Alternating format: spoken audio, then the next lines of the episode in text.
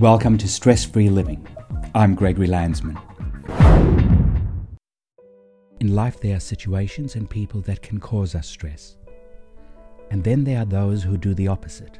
They lighten our burden and make our lives easier. Today, I wanted to share a story about my grandmother. It has been more than 35 years since she died in my arms, yet not a day goes by that I do not think of her with deep gratitude and a love that still warms me from the inside out.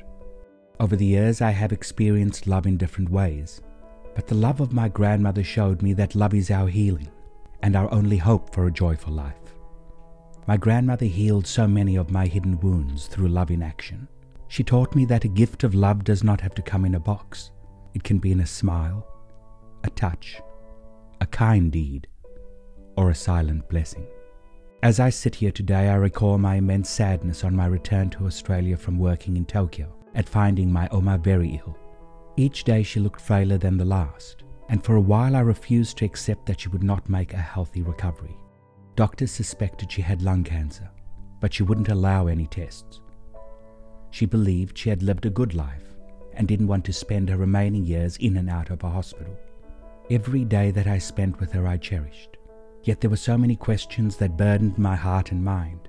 I wrestled with trying to understand how someone who had been so strong and dynamic was now so weak and fragile. One morning I went to visit her and found her still in bed.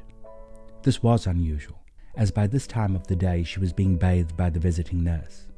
But the nurse couldn't make it this particular morning. As I sat next to Oma on the bed, I looked into her eyes and my mind drifted back to my earliest memories of her.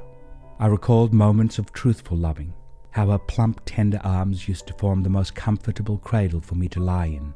She would rock me from side to side, and had this way of laying kisses on my forehead in between verses of the songs that she sang to me. Oma looked after me as a child, and every afternoon at five o'clock she would ritually bathe me with the precision skill of a racing driver. The face cloth would weave in and around my ears and over my entire body, ensuring nothing was missed. She would then gently wash the soles of my feet, giving them a quick tickle. When I hopped out of the bath, she wrapped me snugly in a towel, and we would laugh like best friends. As I got older, our friendship continued to grow. But sadly, the joy I experienced at home with her did not extend into my school life. My third grade teacher would beat me for any number of reasons that she would come up with on a daily basis. I had trouble reading without stuttering, and every morning my grandmother would wake me up at six o'clock, and I would snuggle next to her in bed so she could help me practice my reading. Oma assured me that I was a clever boy who just had a very bad teacher. One particular day at school, I was beaten repeatedly by my teacher. Firstly, she hit my knuckles with the side of the ruler for not replying quickly enough to arithmetic timetables. And then I was given 30 cuts to the palms of my hands with a cane for stuttering in front of the class as I read. The pain was so intense that each cut took my breath away. I tried to fight back the tears, but I couldn't. I felt humiliated and hurt, and ran all the way home to seek the safety and comfort of my grandmother's arms. My eyes ached as much as my hands, which were red, raw, and swollen. Without saying a word, Oma gently looked at my hands the way a person looks at an injured bird. She reassuringly ran her fingers through my hair and marched me back to school at such a racy pace that I struggled to keep up. Oma was like a hurricane about to do some serious damage. She flung the door open and stormed into the classroom, taking the teacher by surprise. Her small, powerful hand lurched upward and grabbed the teacher's throat, pushing her against the blackboard. The teacher, wide eyed with fright, struggled to get away, but Oma's firm grip and big belly held her prisoner. In an authoritarian tone, Oma said, If you touch my grandson again, I will personally break your neck. Then Oma walked towards the wall unit that housed all of the teacher's prize canes. In one fell swoop, Oma snapped them all effortlessly in half over her knee like snapping matchsticks with two fingers. The children sat looking on with horrified fascination, as though an action movie was being played out in their own classroom. This is the last time you touch him, Oma shouted at a high pitch. We walked home together, her arm affectionately resting on my shoulder, while Oma talked about the stupid teacher. I cried a little, and then we laughed a lot. My grandmother had this wonderful knack of being able to untangle my anger and sadness just by making me laugh at her comical expressions. Through the laughter, I always felt healed. As I sat with her reflecting on these incidents, it was difficult to believe how much she had changed. Her big love filled body now resembled a deflated, overblown balloon. She was a shadow of her former self. Her dark skin hung loosely off her bones, and her crown of black hair was now thin and grey.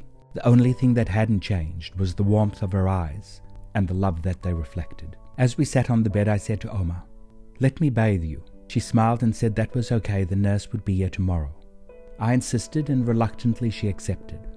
When we got to the bathroom, I undressed her like she had undressed me as a child.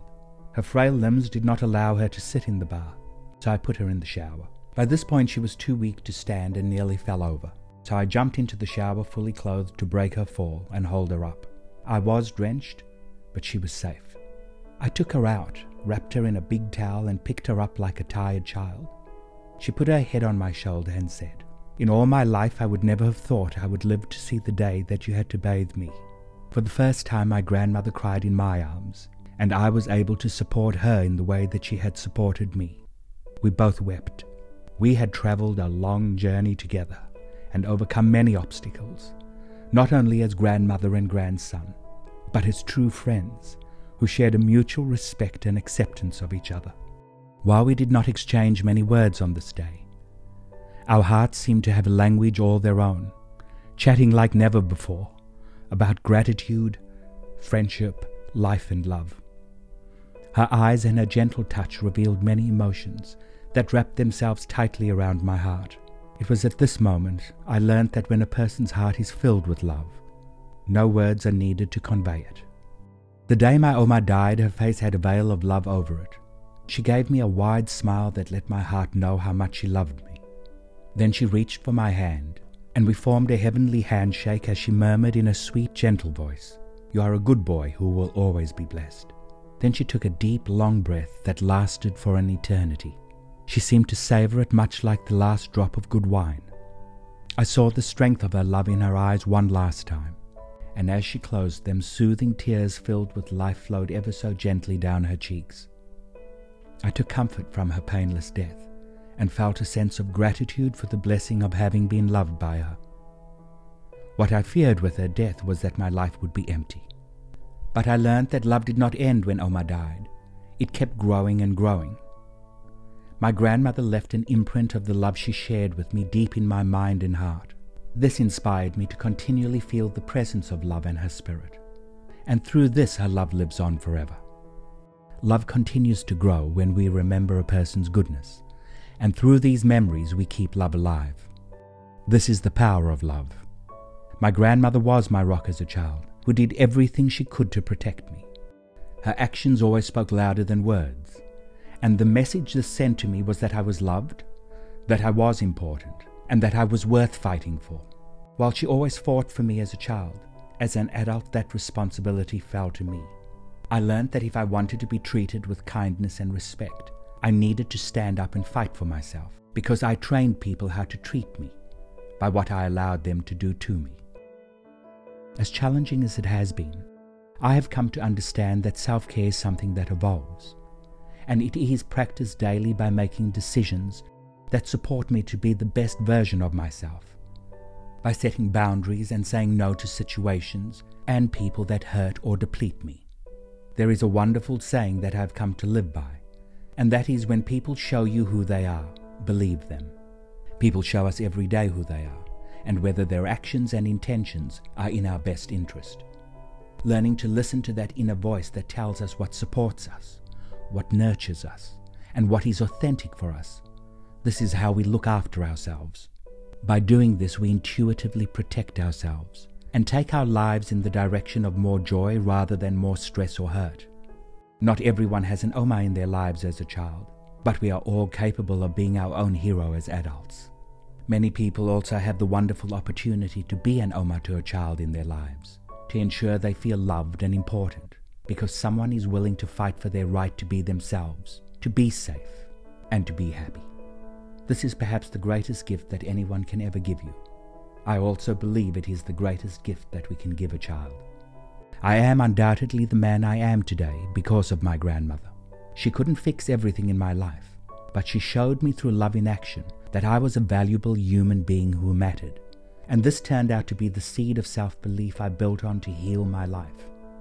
We all need to heal our wounds and remove the underlying stress and friction that they bring to our lives in subtle and not so subtle ways.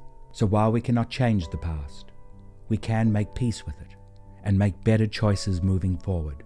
This allows us to enjoy our present moments while also seeing the possibilities of a bright future. This is what stress free living is all about. I included this story about Oma in my book Faith Lifting Prayers, and this is a prayer that reminds me of my Oma who is undoubtedly an earth angel. Throughout my life, there are so many times when I forgot my value. But each time I forgot, you sent me your earth angels, my friends and loved ones, to help me remember that I am beautiful, loved, and lovable. Through their love and acceptance and respect, I am constantly reminded of the power of kindness and its ability to help heal my life. Thank you for these angels.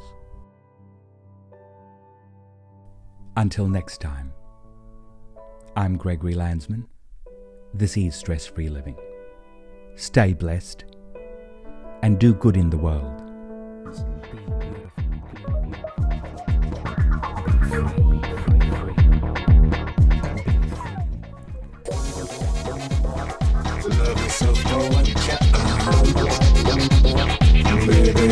superstar.